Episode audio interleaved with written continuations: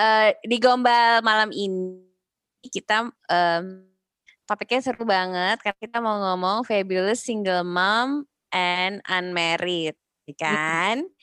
Uh, jadi seorang single mom uh, yang gak married gitu bahwa ya married itu sebenarnya is an option lah buat perempuan gitu harus sesuai dengan konsen perempuannya juga. Dan uh, tapi disclaimer disclaimer nih para gombal viewers kita nggak akan ngomongin dari konteks agama ya gitu. Iya, iya. Takutnya ya. uh, netizen-netizen nanti pada memandang dari kacamata agama enggak. Kita mandang dari kacamata sosial dan konsen perempuan gitu ya, budaya ya, dan ya, konsen perempuan ya, gitu ya, Ci ya kali. Betul okay. banget. Karena gini, kita suka lupa uh, untuk bertanya sebenarnya uh, how, how do the the women actually feel about it gitu kan ya uh, uh, mm -mm, ntar kalau udah dia di pagar-pagerin sama yang lain-lain nanti kita ngobrolnya nggak bisa terlalu apa ya nggak bisa terlalu komprehensif gitu kali ya nggak bisa terlalu bebas. By the way nih narasumber kita udah mau masuk. Mm -mm. Uh, dia Yuk kita sambut. Kita sambut. Uh, pasti sebagian udah kenal lah ya. Dia seorang yogis, uh, Buteyko breathing instructor. Terus apalagi Ci banyak banget deh, pokoknya kayak keren banget. Hmm, dia dulu eh, masih masih kali ya. Suka lari-lari tuh gitu. Oh iya iya iya. Tapi kayaknya dia... sekarang dia larinya berkejaran dengan si kecil yang tidak iya. kecil. Karena ternyata beratnya 15 kilo. oh, sama dia singing bowl yoga ya. Iya, betul, yoga. betul. Keren banget deh pokoknya kayaknya mm -mm. Uh, auranya uh, kalem gitu ya. Dan uh, ini satu hal yang spesial Waduh. juga gitu. Fabulous single mom gitu kan. Yes, yes, yes. Kelihatannya dia memegang uh, gelas uh, wine jadi saya agak curiga nih. Apa saya nyatok lagi ya? Soalnya guest guest star kita ada di ada di Ubud, tempat yang gue paling favorit banget. Mirna ada di pantai, gue di Lanteng Agung, Bo. Jadi gue nyatoknya gimana? Hai, Mbak. Nah, aku nyatok dulu ya biar kayaknya lebih keren dari kalian. Oh my god, aku masih pakai baju tidur. Boleh, boleh sih. Yusuf gimana? Eh, Mbak Delen Windy apa kabar? Wow, hai Mbak Mirna, bahagia kabarku. Itu tapi malam ini kita mau ngomong soal fabulous single mom. Iya. Keren soal. Tadi hmm. uh, barusan ngobrol sama Cici kan gitu karena ya ada beberapa lah gitu perempuan Indonesia karena dia yang, yang terakhir yang baru-baru ini kan yang perempuan di Cianjur ini gitu kan yang ngaku hamil karena angin kan masuk angin gitu. Uh, matanya langsung terbelalak loh berarti dia nggak terupdate Ci. Coba kamu update dulu cerita mas seru ini. Eh, udah denger belum Del? Serius mbak? Jadi gini ada seorang uh, perempuan di Cianjur tiba-tiba claiming bahwa dia hamil dan katanya satu jam sebelum dinyatakan hamil dia merasakan ada uh, se angin. gugus angin yang menerpa Miss V-nya lalu kemudian dia hamil gitu. Dan itu sempat menjadi sesuatu yang viral. Bahkan katanya ada beberapa orang perempuan menjadi takut untuk menggunakan uh, kipas angin gitu kan. Ada mukanya begitu Believe it or not, itu di online-online media loh. Banyak yes. banget beritanya. Masuk lantur nggak sih? Masuk ya? Masuk, masuk, masuk nah, lantur. Nah udah, kalau udah masuk MLT kan udah jadi uh, kantor berita yang melebihi kantor berita kita yang depannya A itu kan. nggak boleh ya, nyebut merek. Ya, benar, benar, benar. ya gitu. Jadi tadi aku sama Mirna ngobrol di depan gitu miris banget ya. Uh, karena ternyata jadi ingat itu loh yang uh, apa namanya uh, seorang petinggi di sebuah lembaga yang pernah bilang bahwa hati-hati kalau berenang bisa hamil ingat nggak Del? Oh itu beberapa ingat. tahun lalu. Mm-hmm. Iya kan? Dan orang langsung heboh gitu. Kok bisa dia ngomong seperti itu dan dan dia punya gelar-gelar kesarjanaan yang cukup mentereng di depan namanya gitu. Jadi kan artinya sebenarnya mengedukasi tentang uh, sex education tuh penting gitu ya. Sampai sekarang ternyata masih beginilah keadaannya gitu. Dan sedihnya si perempuan yang aku hamil karena masuk angin ini ternyata tuh sebenarnya setelah polisi turun tangan ternyata tuh emang dia bohong lah gitu. Jadi sebenarnya ada pasangannya cuman mungkin dia uh, malu gitu karena dia udah janda gitu ya dia malu nggak mau ngaku jadi dia ngarang cerita itu gitu ke publik dan yeah, yeah, yeah. viral gitu. Nah kita tuh sebenarnya dari cerita itu prihatin gitu loh. Uh, kayak sebenarnya kan perempuan itu kan punya opsi kan gitu untuk ya nggak usah berbohong gitu. Kalau emang seperti itu pilihannya kalau memang dia uh, pria itu nggak nggak nggak nggak bagus untuk future ya nggak usah merit itu salah satu opsi gitu. Karena kan ada juga beberapa yang karena misalnya uh, hamil terus akhirnya menikah akhirnya toh cerai-cerai juga gitu. Karena dipaksakan sebenarnya nggak cocok gitu kan. Nah harus terpikirlah gitu untuk mengundang dirimu. Karena aku amazed banget. You are so brave gitu. Di di negara ini yang ya hal itu masih bukan suatu yang common lah gitu ya. Beda hmm. kalau kita di negara bagian lain gitu. Jadi which is ya inspirational banget gitu karena memang sebenarnya perempuan punya punya hak untuk mengatakan iya atau tidak menikah uh, walaupun dia yeah, it's a choice anak gitu it's a choice gitu buat kebahagiaan perempuan itu sendiri. Nggak tahu nih gimana oh, Adelin. Okay. Yeah. Oh yes, jadi gini, kita tuh hidup di sebuah negara atau di satu komunitas di mana kita itu diharapkan untuk hidup berpasang-pasangan gitu kan karena masalah religi juga agama gitu ya karena uh, di dalam kitab dijelaskan seperti itu jadi orang tua kita memandang kalau lu nggak punya pasangan artinya lu kena kutuk Artinya hidup lo itu suwe sial banget. Sesuatu hmm. terjadi gitu. Hmm. Oke. Okay. Ya. Yeah. yang pertama. Ini ini mau dan biasanya berpasangan itu identik dengan menikah. Betul. Merit. Ya. Hmm. Unfortunately yes. Yes. Yeah, unfortunately yes. yeah, unfortunately. Gitu. Nah, dan ketika kita memilih untuk nggak bisa gue mau hidup sendiri gitu. Atau misalnya gue mau memilih untuk yes gue punya pasangan tapi gue nggak mau merit gitu. Uh, dan secara sadar menjalani itu itu kita dianggap sebagai yang ngelawan arus lah ya orang yang nggak taat agama lah ya macam-macam label yang disematkan pada kita. Nah hmm. uh, eh, gue paham banget itu. Sangat sangat sangat ngerti. Karena dulu memang bukan dulu memang karena memang ada di dalam keluarga yang bokap nyokap itu religius banget bokap itu hmm. ketua lingkungan hmm. oke okay, kayak kebayang kebayang ya dan nyokap itu aktif di komunitas-komunitas uh, wanita gereja gitu kan hmm. komunitas gereja jadi itu kan mereka mereka percaya bahwa ya mereka punya value sendiri hmm. okay. dan Sayangnya, ketika kita disematkan dengan label-label tersebut, kita fokusnya keluar. Kita fokusnya jadi kayak, ya udah deh gue cari pacar deh, ya udah deh gue cari cowok deh, atau ya udah deh gue cari yang di luar deh, atau apa pun itu, yang di luar diri kita. Sama kayak misalnya gue ngerasa kayak, kok kucil banget ya, ya udah deh gue uh, beli baju baru deh, daripada misalnya kayak gue olahraga atau apa biar bersih bernapas. Iya, itu gue mau cari sesuatu, sesuatu terus seseorang di luar diri.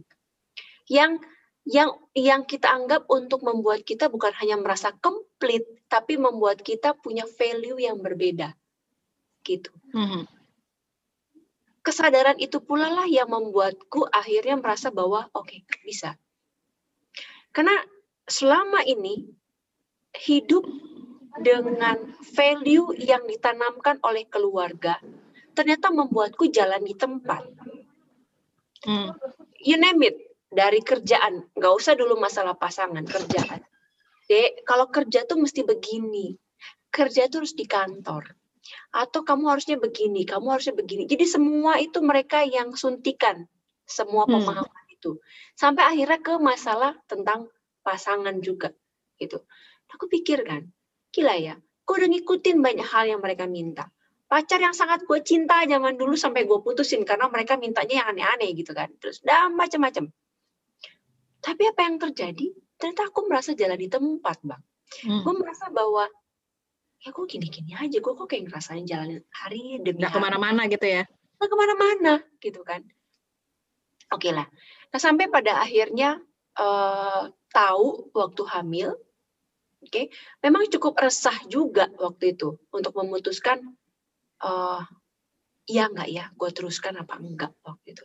Tapi aku pikir gini gila ya gue itu nggak bunuh nggak nggak mau makan daging waktu itu kan udah nggak makan daging. Tapi kenapa gue sampai bisa kepikiran untuk menggugurkan calon bayi? Kok bisa sampai segitu gitu? Sampai akhirnya aku pikir "Oh, enggak oke Adel jalani. Ya Hmm. ikuti dan jalani. Oke aku ikuti dan jalani. Dah tentunya ada semacam konflik batin ketika ngejalanin itu gitu kan. Apalagi waktu bilang ke orang tua eh, nyokap histeris kan. Gitu nyokap histeris nyokap merasa bahwa gini gini gini gini gitu segala macam. Tapi sekarang dia ngeliat cucunya aduh cucunya lucu banget gitu kan. Histerisnya lupa zaman dulu. Hmm. kekacauan itu lupa. Oke, nah terus sejalan dengan itu gue tau gue nggak bisa karena waktu itu sudah berpisah sama bapaknya Sora gitu kan, Hmm. sudah nggak lagi sama-sama gitu loh. Jadi waktu tahu hamil memang udah putus, sudah pisah gitu. Terus aduh hamil, tapi ya memang udah putus memang nggak mau sama-sama harus bagaimana gitu. Apakah karena hamil terus harus jadi sama-sama? Kupikir kalau aku nggak mau, dia nggak mau, ya nggak harus Hmm. Gitu. Toh kita nggak dua pihak ya. Gitu kan. Terus udahlah nggak apa-apa. Oke? Tapi aku bilang waktu dalam diriku bahwa Del it's not gonna be easy. Ini nggak akan gampang. Ini akan sulit. Hmm. ngomongin ke klien ngomongin ke murid-murid segala macam juga susah gitu kan. Karena waktu itu juga beberapa beberapa waktu sebelumnya pacarku lumayan banyak gitu kan jadi orang juga bingung sama yang mana Del gitu kan Joget dulu ah. Iyoi gitu kan Banyak Kan opsi. Iya banyak opsi. Jadi mereka bingung sama yang mana. Aku bilang nggak yang ini belum pernah bawa. Aku bilang gitu. Belum dipublish kak. Belum dipublish. Heeh. Orang mau dipublish udah putus hamil gitu kan. Ya sudah. Iya, Sampai akhirnya udah. Nah, terus keberanianku untuk mengatakan keluar bahwa I'm a single mom gitu adalah ketika gue nyadar gini. Gila ya. Gue tuh sudah gue hamil tapi bener-bener ngerasain kayak eh itu kali ya yang hamil karena angin itu kayak bener-bener sen- sendirian gitu Hmm. Oke, ya ya ya. bener-bener sendirian ngalamin malam-malam itu ngalamin eh, keringet dingin dan segala macam segala macam dan hari demi hari itu masih ngejalanin kerja masih ngajar segala macam oke oke ada komunikasi eh, yang gue bangun dengan si Sora dalam perut itu kan dengan bapaknya. Sora juga gue bilang gitu kan keresahan gue tapi nggak ada jadi tidak pernah ada jalan keluar yang muncul dari luar. Jadi Hmm.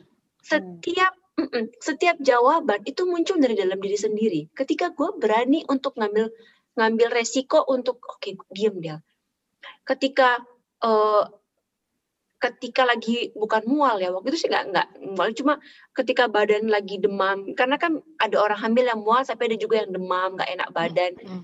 Semblenget gitu ya. iya iya benar. Sumeng-sumeng gitu ya. semang gitu. Pergi ke akupunktur sendirian pulang malam gitu kan. Terus eh, besok pagi harus ngajar segala macam.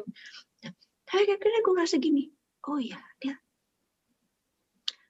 lu sibuk untuk mencari perhatian dari luar oke ternyata yang menata untuk menjalani ini semua itu cuma diri lu Hmm. gitu so Del gimana kalau mulai sekarang tata diri. Artinya kalau kamu mau memperbaiki ya mulainya bukan karena untuk nyari perhatian atau untuk nih kan aku udah memperbaiki diri, ayo dong gitu kan bareng sama gue gitu. Enggak gitu. Tapi ini karena lu mau ngelakuin itu. Karena lu mau meningkatkan kualitas diri lu. Oke. So itu yang aku lakukan setiap hari. Eh, ketika badan nggak enak, aku diem. aku meditasi gitu kan, aku yoga ringan, setiap hari aku lakukan. Toh ternyata semuanya mem membuahkan hasil.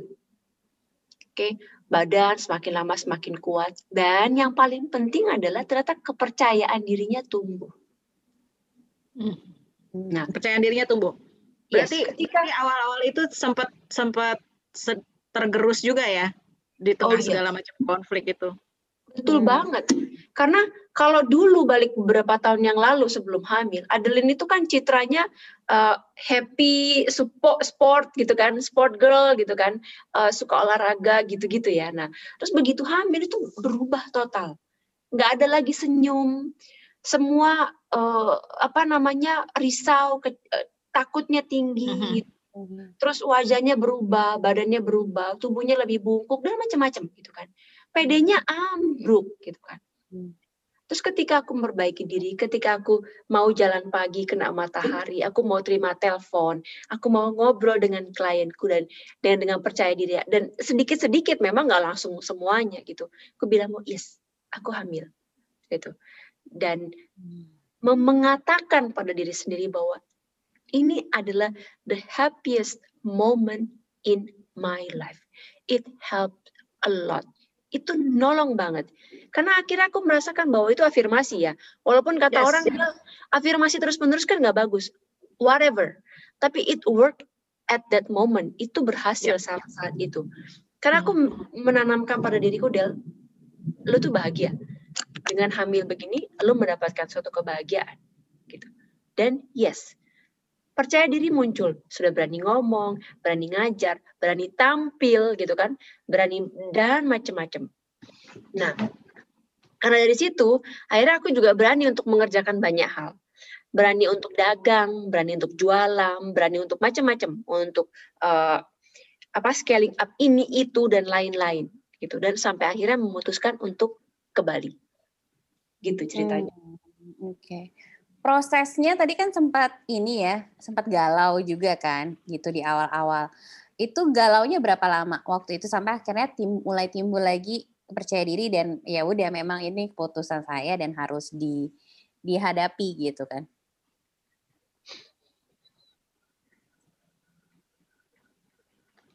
mungkin kurang lebih sekitar 3-4 bulan Tiga empat bulan oke. Ya, iya, iya, iya. tiga empat bulan di awal itu Mhm, mhm.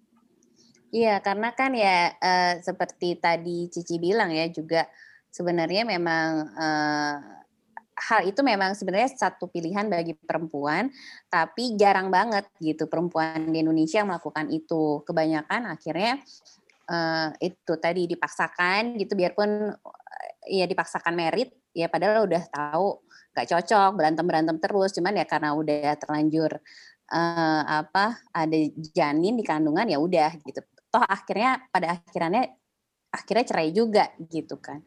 Dan eh, itu jadi hal yang apa ya?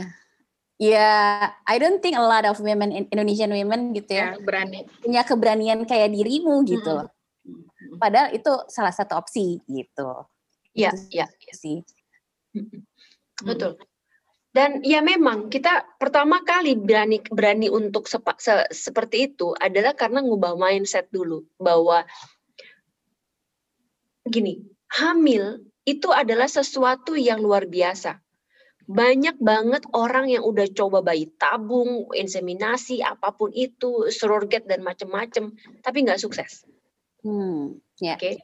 Dan kita Banyak. tahu, yes, secara spiritual, kehamilan itu kan sesuatu yang dipercayakan oleh alam semesta ke dalam diri kita. Gitu. Tuh. Right. Nah, jadi daripada aku mikirnya ini sebagai suatu beban, sebagai suatu masalah dan sebagai suatu flows gitu ya, cacat dalam hidupku, aku menggantikan itu sebagai aku memikirkan itu memikirkan itu sebagai suatu kebahagiaan. Jadi aku bilang gini sama mamaku. Waktu aku bilang, "Mam, aku hamil." Wah, dia dia nangis kan, dia nangis, dia eh, apa menjatuhkan dirinya dan nangis. Terus aku bilang, "Mam, why are you crying? Kenapa mama nangis? Mami tahu nggak? Ini adalah hal terbahagia yang pernah ku alami dalam hidupku.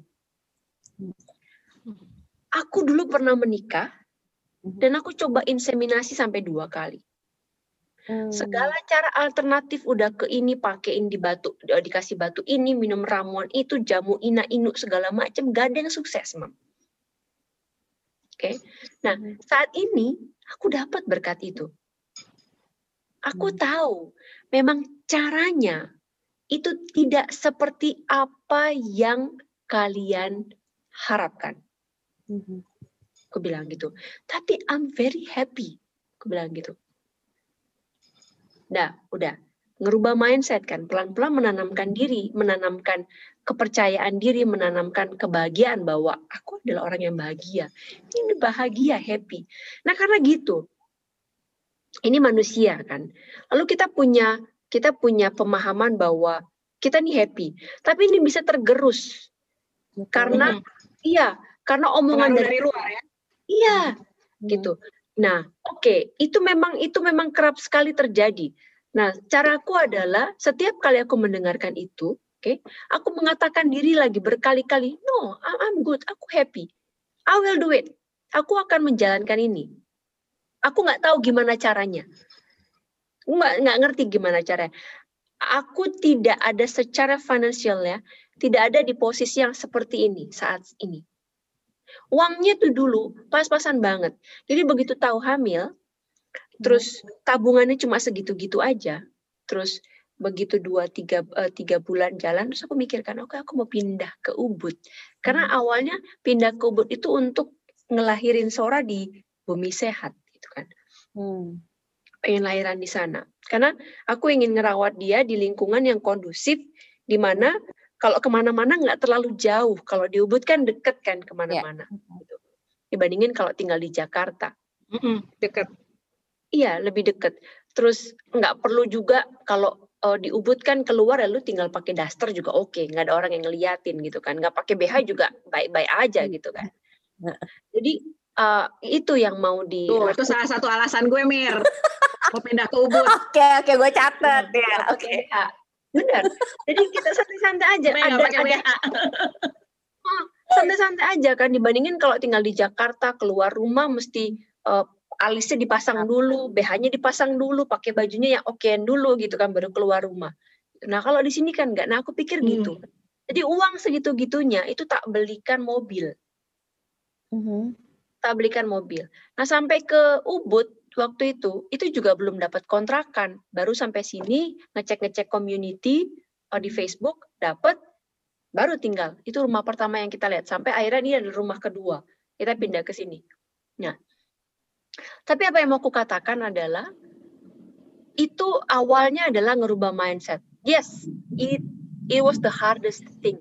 Itu adalah yang paling sulit adalah ngerubah mindset karena kita bakal tergerus dari omongan-omongan orang lain. Tapi om orang lain bilang dua kali, gue bilang sama diri gue 200 kali. Del, lu happy, lu bisa, tenang aja, lu bisa. Eh, Lu happy, lu bisa kok ngerjain ini. Adel, pasti pasti lu bisa gitu kan. Dan ternyata yes. Karena ketika lu ngasih sesuatu yang bagus, makan bagus, eh, kena matahari apa segala macam, kan kita memberikan value lebih terhadap diri kita. Apa yang terjadi? Sadar atau tidak sadar, vibrasi kita akan meningkat Hmm. ya kan? Vibrasi kita meningkat dan ini akan akan berdampak pada relasi kita terhadap eh, apa ya maksudnya?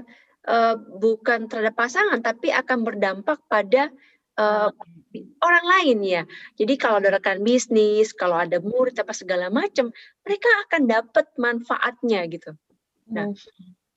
menariknya adalah gue merasa bahwa ada this is it. Itu pas lagi hamil gede. Pas hamil lima, lima, lima bulan. Lima bulan enam bulan tuh kan ngajar. Bulan. ngajarnya itu cukup intens workshop beberapa hari. Ngajar sound healing segala macam. Itu sesuatu yang nggak pernah gue bayangin mbak sebelumnya.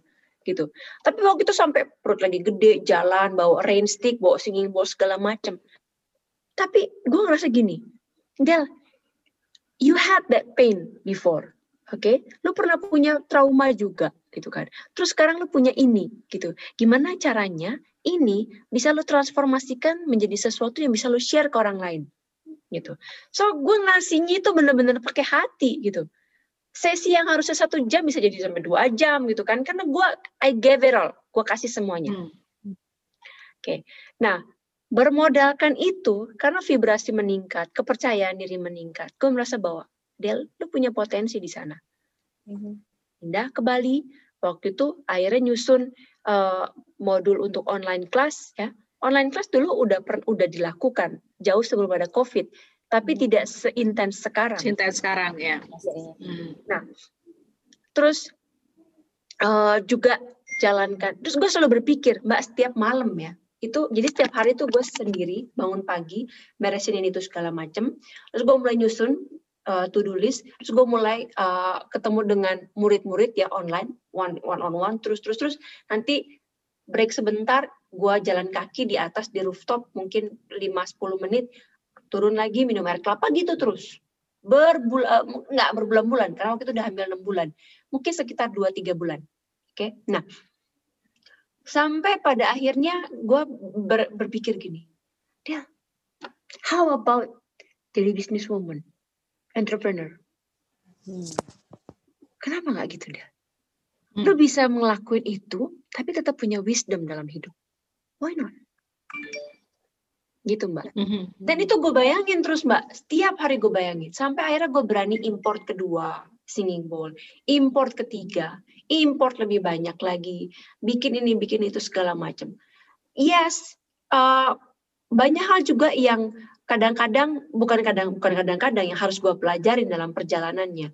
Tapi pada akhirnya gue ngeliat bahwa, iya ya, I can do it by myself. Gue bisa ngelakuin ini sendiri Bisa kok gitu ya. bisa kok gitu dan suatu hari mami gue datang nyokap datang dari Jakarta jadi keluarga gue tuh kan dari keluarga yang biasa banget. Nyokap tuh dulu susah banget hidupnya gitu kan. Terus eh, mereka punya masalah eh, keuangan segala macam cukup struggle sampai akhirnya cukup stabil gitu kan. Nah malam itu gue duduk sebelah dia sambil gendong Sora. Mom, you know what, Mom? Anakmu ini secara keuangan itu sudah jauh lebih baik dibandingkan dulu. Dulu tuh gue mention berapa tahun yang lalu. Jauh lebih baik, Mom. Gue bilang gitu. Terus Hmm. uh, beberapa bulan lalu gue telepon bokap sama nyokap video call karena kan hampir setiap minggu kita video call bareng. Terus gue bilang gini, dulu itu kalau gue ke rumah orang, gue malu, nggak percaya, nggak pede masuk ke rumah karena, wih gila ya, eh, mereka punya piano, mereka punya ruang makan, itu kan mereka happy bisa bisa makan sesuatu atau bisa beli makanan itu tanpa mikir harganya berapa gitu. Buat gue dulu ngeluarin tujuh puluh ribu tuh udah gede banget. Kalau bisa tujuh puluh ribu buat satu minggu, satu minggu deh gitu kan. Nah, Terus gue bilang gini, Mam, you know what? Si ada orang kan waktu itu pernah ngomong tentang gue punya duit segini gitu. Ini ini kita bicara duit karena duit itu biasanya jadi satu satu uh, Goal. fak atau suatu nilai gitu kan uh, kesuksesan lu gitu kan. Ya. Betul. Bilang sama uh, nyokap, Mm-mm. gue bilang, yes, anakmu sudah di tahapan itu. And I did it almost sendirian. Ya tentu ada banyak pertolongan dari luar, tapi yang ngedrive itu dari dalam diri, bukan dari luar diri. Mhm. Karena di drive dari dalam, maka pertolongan dari luar datang gitu ya. Yes, Ah, oke. Iya, ngerti. Oke. betul. Banyak hal terbuka. Tiba-tiba diundang jadi pembicara, tiba-tiba begini, tiba-tiba begitu. Banyak hal terbuka. Dan itu akhirnya gue bilang gini, oke Adel, ini waktunya elu untuk bukan hanya kerja ngerjain nyari duit aja, tapi gimana kalau lu bantu juga mereka-mereka yang lagi dalam masalah tran- masa transisi. Kan banyak yang lagi masa transisi nih, gitu kan.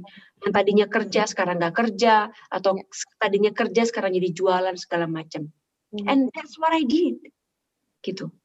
Jadi kalau lu lihat postingan-postingan gua, some of them bahkan gua nggak dibayar, Mbak. Gue cuma dikirimin produk, tapi gua akan dengan senang hati mempromosikan itu. Dan gue akan dengan dengan dengan apa ya maksudnya penuh ini gitu loh. Bahwa gue udah coba ini gini gini gini gini segala macam. So itu ada aku pikir gini kita punya kemampuan itu segini tapi kita ngeliatnya cuma kecil banget. Gitu. Hmm. Padahal ketika lu bisa mengembangkan itu tuh lu juga bukan hanya ngerjain buat diri lu sendiri dan buat keluarga lu. Tapi you pay it forward. Lu ngelakuin itu juga buat banyak orang. Gitu. Hmm, Mhm. Oke, menarik sih itu tadi Right, sebenarnya right, right. kekuatan dari dalam Pay diri, it forward. menarik bantuan ah, dari luar. Oke, ya. Apa karena Ya, perubahan Jadi mindset itu? di dalamnya dulu. Iya, benar. Karena perubahan mindset itu jadi waktu hamil juga ya biasanya kalau ibu-ibu kan suka waktu hamil ini ya mengeluh ya, apalagi kalau udah trimester akhir gitu kan. Yang pinggang pegel lah gitu kan.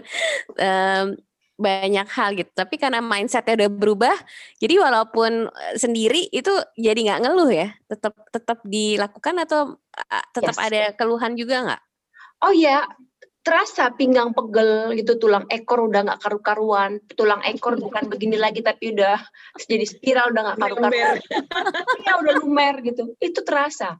Tapi apa yang gue lakukan, alih-alih gue teriak-teriak gitu keluar, aduh gue ngerasain ini, ini gimana nih, kok mana nih, ini segala gitu- gitu-gitu. Setiap hari gue jalan kaki. Hmm.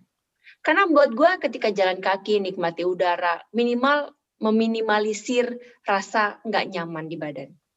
Setiap hari gue yoga, squat berkali-kali, nggak kalau wow udah segala macam. Kadang-kadang jam 10 gue nggak bisa tidur daripada gue eh, apa ngecek-ngecek YouTube, terus gue WhatsAppan sama siapa, mendingan gue eh, yoga aja sebentar.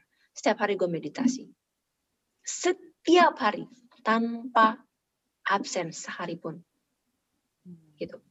Dan kadang-kadang saking saking saking nggak enaknya karena kalau istirahat kan itu nggak menyelesaikan masalah kadang-kadang. Jadi gini, Yap. di bawah istirahat nggak bisa gitu loh. Kita tahu itu sebenarnya bukan karena kurang tidur, tapi karena badannya yang berubah kan hormonal Ya. gitu. Hmm. Mhm. Gue tuh ini di sebelahnya Bumi Sehat kan ada lapangan tuh Bumi Sehat yang baru ada lapangan gede kan lapangan sepak Ya bola. ya ya. gue jalan kaki dua jam muter-muter sampai diliatin orang-orang. Gak peduli gue dengerin lagu. Gue nyanyi lagu-lagu everlasting love song zaman-zaman dulu kala. I, like it. I love it. Gue gak peduli. Gue nyanyi itu. Gitu. Terus kalau gue habis jualan uangnya kadang-kadang gue buat beli kopi duduk santai makan segala macam. Terus udah gitu gue balik. Terus gue balik kerja lagi. Setiap hari hampir setiap hari gue ngelakuin itu. Tapi kalau yoga jalan kaki mau di atas di rooftop tuh ya sampai eh, sampai kadang-kadang diliatin nama tetangga-tetangga gitu tuh ngapain tuh perempuan hamil? gitu. Masih jalan-jalan di atas di rooftop karena rooftop kecil gitu. Sambil dengerin YouTube-nya Satguru, Osho atau siapa dibandingkan kalau gue stres teriak-teriak lu sakit lu sakit. Gue tahu sakit itu nggak bakal hilang. Bagaimana hilang, hilang? ya. nggak akan nggak ke- ketidaknyamanan di badan itu nggak akan bisa hilang. Yang bisa gue lakukan adalah memanipulasi ketidaknyamanan tersebut bukan untuk ketidakbaikan tapi justru untuk setidaknya gue bertahan saat itu Mhm. Hmm. Oke. Oke. Ya, ya, ya. Memanipulasi. Aku aku bisa memberikan kesaksian sih bahwa eh, Adele nih ya tetap ngerasa sakit dan sebagainya di dalam tulisan-tulisannya. Eh, but you have to read between the line gitu. Harus baca tulisannya Adele tuh dengan hati gitu. Jadi saat dia menggunakan diksi yang ini sebenarnya dia mau ngomong apa gitu. Aku cukup ngikutin perjalanannya Adele. Jadi eh, apa eh, apa pun yang dituliskan Adele di dalam posting-postingannya dia gitu aku membacanya dengan hati and then I can feel it. I think uh, about a couple of times aku WhatsApp kamu kan ya waktu itu ya. Del lagi ngapain? Gini gini gini gitu. Ketika aku melihat yang dituliskan dia cukup heavy sebenarnya uh, curhatnya walaupun nggak kelihatan di dalam tulisannya, biasanya aku WhatsApp dia sih. Yes, thank you so much, Mbak. Itu sangat-sangat itu sangat membantuku.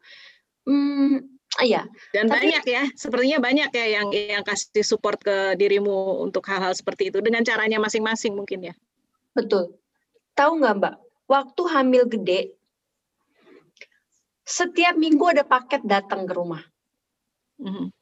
Mau itu orang yang udah kenal atau mau cuma DM doang tahu gitu kan. Setiap minggu ada paket.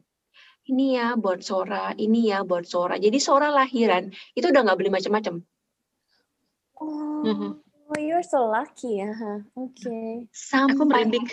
Aku Aku merinding. juga jadi merinding. Gue merinding beneran. Iya, sampai aku bilang gini, karena kan gini, waktu aku lagi hamil gede, itu ada beberapa orang dekat yang aku kenal, itu dan dan mereka adalah praktisi-praktisi yang cukup eh, terkenal itu itu bicaranya begini.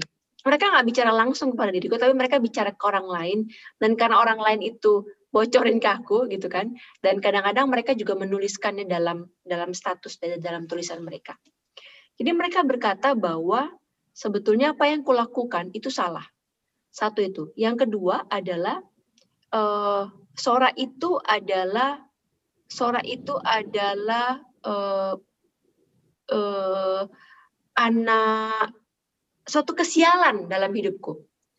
Jadi dia Hmm. bukan berkat, dia justru disaster Hmm. dalam gitu. Nah, terus oke, nggak apa-apa. Waktu itu aku aku melihatnya saat itu ya, aku melihatnya sebagai oh, oke, ya mungkin mungkin karena lo udah mencoba sekian lama punya anak tapi nggak bisa, ya itu yang lo lihat bahwa eh, gua dapat tapi lu enggak ya, jadi lu menilai itu seperti itu dan that's okay gitu.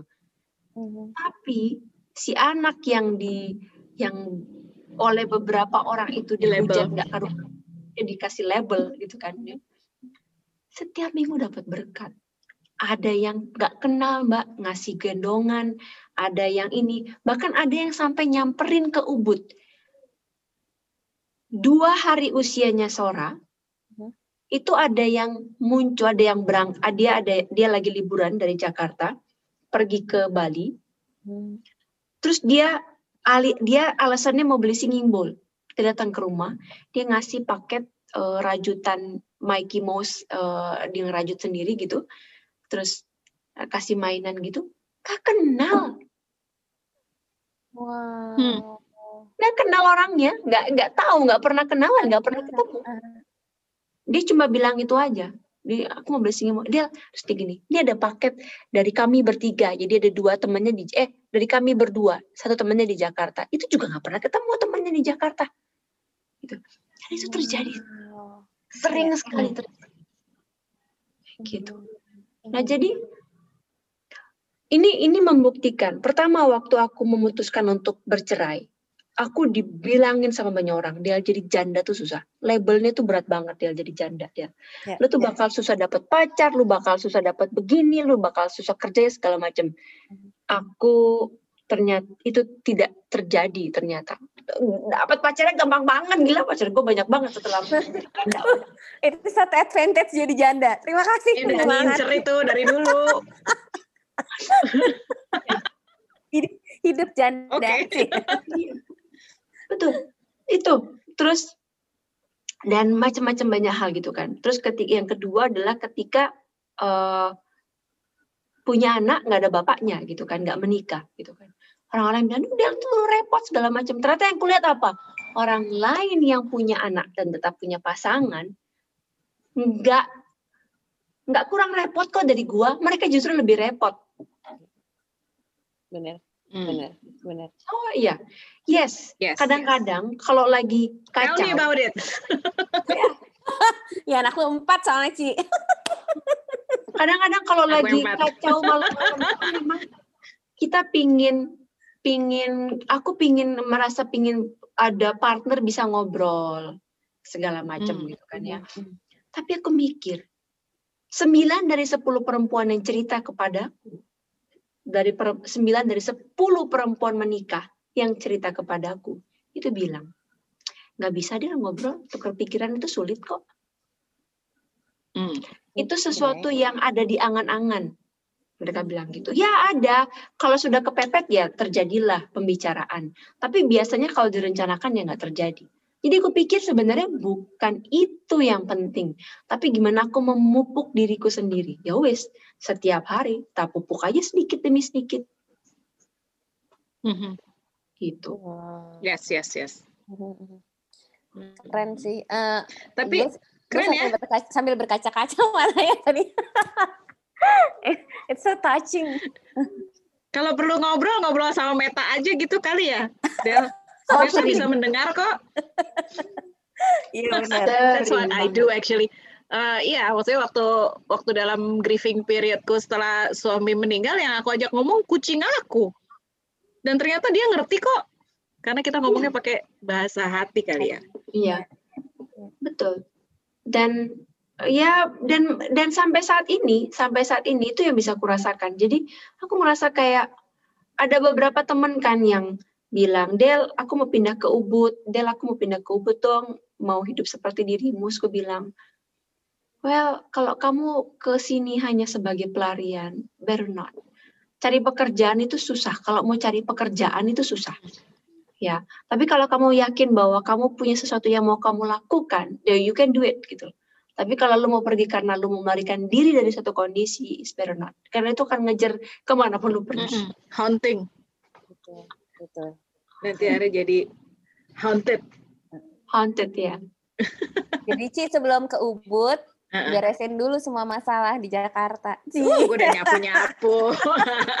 Bersayap kalimatnya Mirna nih. Tapi aku mau highlight satu hal tadi ya eh, yang di yang awal banget tadi sempat eh, Adel bilang bahwa eh, apa namanya afirmasi yang terlalu berlebihan itu tidak baik gitu. Pada kenyataannya kan eh, afirmasi itu banyak atau sedikit kelebihan atau kekurangan yang bisa ngukur tuh menurutku adalah diri kita sendiri gitu. Yang buat aku terlalu banyak mungkin memang misalnya eh, buat Adel ya memang harus banyak karena kondisinya tertentu gitu kan. Dan dan ada di dalam- itu aku ngerasain sendiri sih ada ada saatnya di mana satu rules yang menurutku berlaku untuk banyak hal nggak usah dengerin orang. Karena pada saat kita lagi bunuh be- apa benar-benar butuh belum tentu orang itu akan ngopenin kita gitu. Jadi yang ngopenin kita ya diri kita sendiri. Itu sih menurutku Bener Ya banget. kan tadi misalnya kayak stigma tadi oh ntar kalau nggak ada bapaknya begini kalau jadi janda begini gini gini. Semua orang ngomong. Emangnya pada saat kita lapar pada saat kita nangis pada saat kita kenapa mereka ngopenin kita kan? Enggak. Yang ngopenin adalah diri kita sendiri. Sometimes not even our own family ngurusin kita gitu loh. Oh iya, mereka sih cuma mau ngomong doang. Oh. so the only person that you can count on is yourself. True. Yes. Waktu aku berangkat dari merencanakan keberangkatan dari Jakarta pindah ke Ubud. Ubud ke Bali. Itu beberapa orang kontak. Dan ngomongnya panjang. Ngomongnya Hmm. gini, Del, are you sure Del mau ngejalanin ini? Anak lu nanti nggak punya akte loh, akte lahir nggak punya, gitu kan. Dan nanti lu susah loh, gini. Anak lu nggak punya akte, nggak diakui, segala macam gitu kan. Kalau nggak punya akte lahir kan ribet, nggak bisa masuk sekolah, nggak bisa ini, nggak bisa itu kan. Terus gue bilang, tapi gue dulu keluar akte, lah bapak gue kan, gue secara akte sebenarnya bukan eh, bokap nyokap itu kan nikah catatan sipilnya ketika gua gede gitu loh. Karena kan mereka dulu tinggal di pedalaman. gitu kan. Mhm, mhm. Terus ah enggak dia sekarang susah Del gini-gini segala macam. Terus udah kan. Terus gue dalam hati gini. "Hah, Oke, gue bakal bayar lawyer aja. Dan yes, Sora punya akte sekarang. Gue bilang, Mhm. kalau kalau gue mau, gue akan kejar itu. Gue bilang, Hmm. gue akan kejar dan Iya, iya, iya, iya. sekarang dia punya akte kita udah ngerubah domisili segala macem gitu jadi ya Ya, ya. semua ada jawabannya ada semua ada Mhm, mhm. Tinggal keputusan aja, keputusan kita gimana gitu ya. Kita mantepin dulu Kita hati yang- kita ya. create our own reality senyata-nyatanya loh itu Yes. bukan teori loh yang aku lihat di Adel ya Del. iyo kan semua semua orang praktisi apalah eh, apa namanya eh, coach coach itu ya life coach selalu bilang kan we create our own reality gitu for some people eh, itu kayak satu slogan but what I see in you is you are actually creating your own reality dengan dengan tadi dengan apa tadi istilahmu memupuk sedikit demi sedikit setiap hari gitu ya. Iya. Iya, iya, iya. gue mungkin kalau di posisi Adele ya saat itu dengan misalnya terus orang-orang banyak ngomong eh, sebenarnya dengan keputusan itu nggak tepat atau apa, gue udah nangis mulu kali. Gue bukannya nggak nangis, gue nangis juga. Oke. Nangis. Tapi tapi aku curious ya, aku curious nih ya. Eh, apakah sekarang nih looking back, apakah sekarang eh, merasa bahwa keputusan untuk pindah ke Bali dengan tatanan masyarakat dengan lingkungan yang sangat berbeda dari Jakarta. Jakarta itu kota nyinyir sejagat gitu ya. Uh, do you think it's it's it's it's the right choice yang tidak akan pernah disesali? Why Ubud? Why Bali gitu? Well, actually nggak juga. Hmm. gitu loh. Karena begitu sampai sini orang bertanya-tanya kan dengan Hmm. status quo gitu. Terus satu itu. Terus yang kedua adalah akhirnya kalau sering kali juga gue memandang ke belakang, lihat ke belakang kan, Mbak. Oh iya, kalau gue nggak pindah ke Bali, gue akan stay di Jakarta. Tapi kalau kesadarannya sama seperti saat ini, gue akan create satu komunitas atau lingkungan atau circle yang baru. Sama seperti Oke, sekarang, create Ya, circle yang baru juga gitu. Nah, jadi doesn't matter mau tinggal di Jakarta, tinggal di Bali, tinggal di mana pun. Kupikir ketika Asalkan mindset tadi ya. yes itu berubah maka uh, attitude segala macam ya kita akan create I will create my own reality ya I'll create my own circle gitu Hmm. di sini juga yang nyinyir banyak Oh, Ya. oke. Aku pikir kalau di Ubud nggak ada yang nyinyir. Oke, No, ternyata ada Ternyata juga. emang ya. nyinyir di mana-mana ya. Kalau tapi bule mah mungkin tergantung iya. kita nanggepinnya dong. true kalau bule mungkin nggak terlalu pusing ya Mm. nggak ini gitu loh Mm-mm. tapi biasa local people atau teman-teman yang udah stay di Bali gitu kan Mm-mm. Hmm, Right. Ya, ya. Jadi sebenarnya ke mana pun kita pergi ya, Pak, ya itu ya pasti ada aja orang yang julid atau nggak suka sama kita. Tinggal kita gimana aja cara merubah mindset atau tadi kayak Betul. kata menciptakan circle baru gitu. Mm-mm. Sama balik lagi ke rule tadi kan, ya nggak usah peduli deh kata orang kalau kita lagi Iya. apa tadi eh, tulang ekornya udah meleleh juga mereka nggak peduli gitu kan. Ikan meleleh. Kan emang habis itu ngasih apa ngasih minyak gosok atau apa nggak juga Nggak, mereka nggak uh-uh. peduli gitu. Iya, iya, that's true, that's true. enggak Iya, iya. Wow. Tapi emang perlu mungkin ya kita punya eh, sering-sering sharing gini ya eh, apa namanya di circle-circle entah circle yang kecil, circle yang besar di- di dekat-dekat kita. Res kita perlu untuk untuk saling menguatkan ya. Aku ingat eh, ada beberapa teman ya orang tua dari eh, anak perempuan yang kasusnya mirip seperti seperti Adele. Jadi uh, aku ada di posisi teman dari mamanya Adele gitu ya misalnya ya. Yang kemudian dia uh, diskusi atau gimana gimana nih anak aku gini gini gini gitu. ya. Uh, gue tuh beberapa kali sering kayak dimarahin gitu uh, Mir Kenapa dimarahin? sama bukan sama teman-teman yang lain gitu karena gue Karena ngasih ngasih ngasih nasehatnya gini jadi ini misalnya temen gue anaknya eh, ah, hamil dan memang tidak ada pas atau memutuskan untuk tidak bersama dengan dengan ayah dari anak Heeh. itu Heeh. gue sih selalu bilang gini kan ini kan yang yang yang temen gue adalah calon nenek ya gitu Iya, gue sih iya. akan bilang lu ngapain ribet banget sih orang mau dikasih cucu juga gitu kalau nggak mau cucu Iya. cucu lu buat gue aja sini gitu dan gue selalu bilang eh, gini ya mau itu dianggap anakmu melakukan kesalahan atau apalah yang di dilabeli oleh masyarakat atau value-value yang selama ini di diajarkan kepada kita kan faktanya anak itu adalah berkat gitu loh.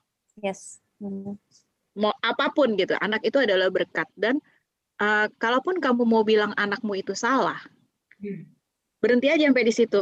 Kita mulai chapter baru peluk anak kamu karena anak kamu nggak pernah jadi bekas anak. Dan cucu itu cucu itu bukan bekas cucu atau Bekas apa cucu, gitu. It's iya. part of you gitu loh. Udah Iya, kalau mau bergelayut di masa lalu ya nggak habis habis. Nggak bisa Iya. bisa benar Nonton banget mbak. Drakor aja. Kalau kalau mau bergelayut di masa lalu lu bergelayut di masa lalunya orang aja nonton drakor gitu kan. Itu Sama kok.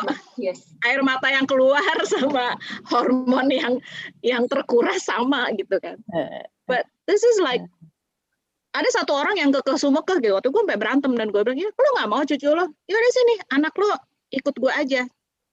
Ya. Nah, anak lo ikut gue aja nanti gue gue gue rawat eh, cucu lo gitu. Udahlah emang gue Iya. seneng bayi kan makanya anak gue empat. Hmm, Tapi gak dikasih lah. ya pasti nggak dikasih kan. Terus tiba-tiba eh, sense of belongingnya enak aja tuh kan cucu gue nah Iya. emang gue sebenarnya mancing ke situ It- itu tuh iya itu itu benar mbak. Itu benar Mem- Hmm. mem- memberikan judgement bahwa lu salah. Gila lo ya lu sampai begini begini begini. Terus itu yang ditanamkan. Dibandingkan untuk oke lu salah selesai period selesai. kita lakukan sesuatu. Iya. Betul. Mm-mm, mm-mm. ya jadi gitu aja jalan di tempat malah mundur ke belakang. Kenapa kok bisa sampai kejadian? Kenapa? Ya elah namanya Ya, orang lagi akan suka sukanya selesai, ya. Namanya kaset kalau di rewind kaset kalau di rewind melulu kan rusak kan kalau zaman dulu ya. Kita kan anak lawas ya jadi masih pakai Iya. kaset kaset. Pakai pensil ya. pakai pensil. Kalau diputar terus lama-lama rusak bu udah maju aja ke depan. Terus pitanya keriting. Keriting banget. Terus dimasukin ke freezer katanya bisa lurus lagi bohong banget kan. Itu trik Lu masa pernah nyobain ya? Untung gue gak nyobain. Ajaran fisika bohong banget aduh ya lah Oke. gitu ya Ki- ini eh, seru banget tapi udah lebih nih dari sejam saking ya saking touching dan inspiringnya storynya Adeline. Thank you banget ya udah mau sharing oh, sama share Gombal. notice Mm-mm, di banyak cinta notice. dari kita Iya banget. Dan tunggu gue pindah ke Ubud ya supaya itu supaya nggak usah pakai BH selesain dulu masalah-masalah di Jakarta, Ci. iya masalah lagi gue sapuin dikit-dikit ya oke Oke. Thank you Adeline udah ada mau makasih sharing. banget jangan Thank you, kapok ya thank ntar you. kita undang lagi ya Sip. Tadi itu pas diundang, lagi nyetir turun ke Sanur, eh, ngajak beberapa teman-teman tuh eh, jalan kaki, terus kan ngopi sebentar karena habis dari habis kerja dari pagi sampai siang. Terus gue bilang, "Ah, udah gue butuh refreshing. Udah, turun, terus pas Mbak Cici WhatsApp gitu sambil lagi nyetir, jadi nggak bisa jawab panjang kan, jadi oke oke aku oke gitu-gitu. nah oh terus bilang oke nggak ya? Short notice gini. Ah kayaknya sih Iya. oke. Eh makasih makasih banget. Thank you, thank you banget. Thank you banget, Rahayu semua Thank yang you ada di banget, Bali. Dari Bali di Ubud dan lu di mana sih Mir? Sekarang Gue- pindah-pindah melulu gue bingung Gue sekarang di Kerobokan. Oke. Dari Ubud, dari Kerobokan dan LA yang bukan uh, Los Angeles tapi Lenteng Agung. Iya, Saya kirim banyak cinta. Iya, love, love, love.